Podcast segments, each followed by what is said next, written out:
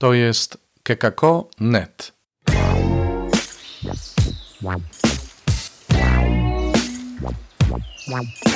Poranny suplement diety. Komentarz ojca Alvaro Gramatyka do Ewangelii według św. Łukasza, rozdział dwudziesty pierwszy, wersety od dwudziestego piątego do dwudziestego szóstego i od trzydziestego czwartego do trzydziestego szóstego na pierwszą niedzielę Adwentu, dwudziestego ósmego listopada dwa tysiące dwudziestego pierwszego roku. Będą znaki na słońcu, księżycu i gwiazdach, a na ziemi trwoga narodów bezradnych wobec szumu morza i jego nawałnicy.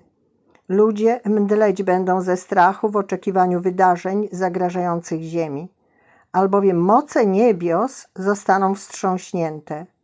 Wtedy ujrzą Syna Człowieczego nadchodzącego w obłoku z wielką mocą i chwałą. A gdy się to dziać zacznie, nabierzcie ducha i podnieście głowy, ponieważ zbliża się wasze odkupienie. Uważajcie na siebie, aby wasze serca nie były ociężałe wskutek obżarstwa, pijaństwa i trosk doczesnych, żeby ten dzień nie przypadł na was znienacka, jak potrzask. Przyjdzie on bowiem na wszystkich, którzy mieszkają na całej ziemi. Czuwajcie więc i módlcie się w każdym czasie, abyście mogli uniknąć tego wszystkiego, co ma nastąpić i stanąć przed Synem Człowieczym. W tej Ewangelii jest taki fragment, który na pierwszy rzut oka wydaje się dziwny. Kiedy wszystko idzie źle, wtedy wybawienie jest blisko. Tak mówi ten tekst. A gdy się to dziać zacznie, nabierzcie ducha i podnieście głowy, ponieważ zbliża się wasze odkupienie. Znaki na słońcu, księżycu i gwiazdach, a na ziemi trwoga narodów bezradnych wobec szumu morza i jego nawałnicy. Moce niebios zostaną wstrząśnięte. Powstańcie i podnieście głowy, bo wybawienie, uwolnienie wasze jest bliskie. Właściwie to powinno być odwrotnie. To jest, kiedy coś idzie źle, to znaczy, że to koniec wszystkiego. Dla nas byłby to koniec naszego dobra, ale dla Boga jest to koniec zła. Nasz Bóg jest Bogiem nadziei, więc zło ma swój kres, nie trwa w nieskończoność. Zwycięstwo należy do Pana.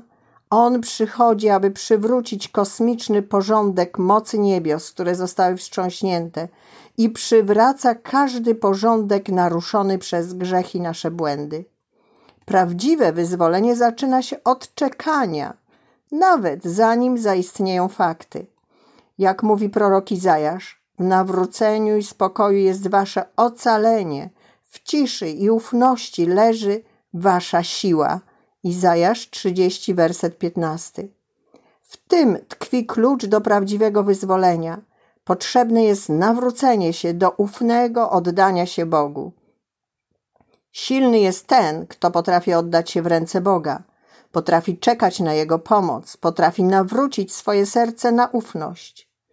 Prawdziwe wyzwolenie nie jest brakiem problemów. Zawsze będziemy mieli problemy spowodowane przez nas i przez innych. Jest to konsekwencja grzechu pierworodnego. Dla Jezusa wyzwolenie jest oddaniem się w Jego ręce. Takie jest znaczenie fragmentu Ewangelii. Nadzieja. Dlatego nie wolno nam poddawać się rozpaczy i trzeba dbać o to, aby nasze serca nie były ociężałe wskutek obżarstwa, pijaństwa i trosk doczesnych. Wydarzenia i zmartwienia nie mogą zawładnąć naszymi umysłami, naszym czasem, naszymi relacjami, naszymi planami. W przeciwnym razie zgaszą wszelką nadzieję. Przezwyciężajmy nasze problemy przez nawrócenie i zaufanie. Co robić? Trzy wskazania. Modlitwa, wdzięczność, miłość braterska.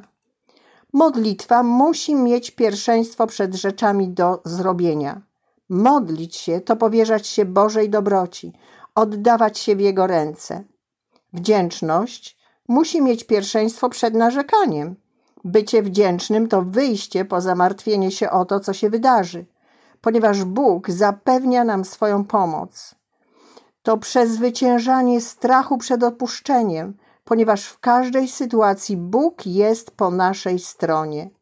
Sami zawsze jesteśmy słabi. Potrzebujemy bliskości i ciepła naszych braci i sióstr, którzy swoją przyjaźnią zachęcają nas do zaufania Bogu. Miłość braterska jest właściwym antidotum, by wytrwać w modlitwie i we wdzięczności. To był poranny suplement diety. Czytajcie Słowo Boże, dzielcie się nim, na przykład pisząc na adres redakcja małpa kekako kropka net.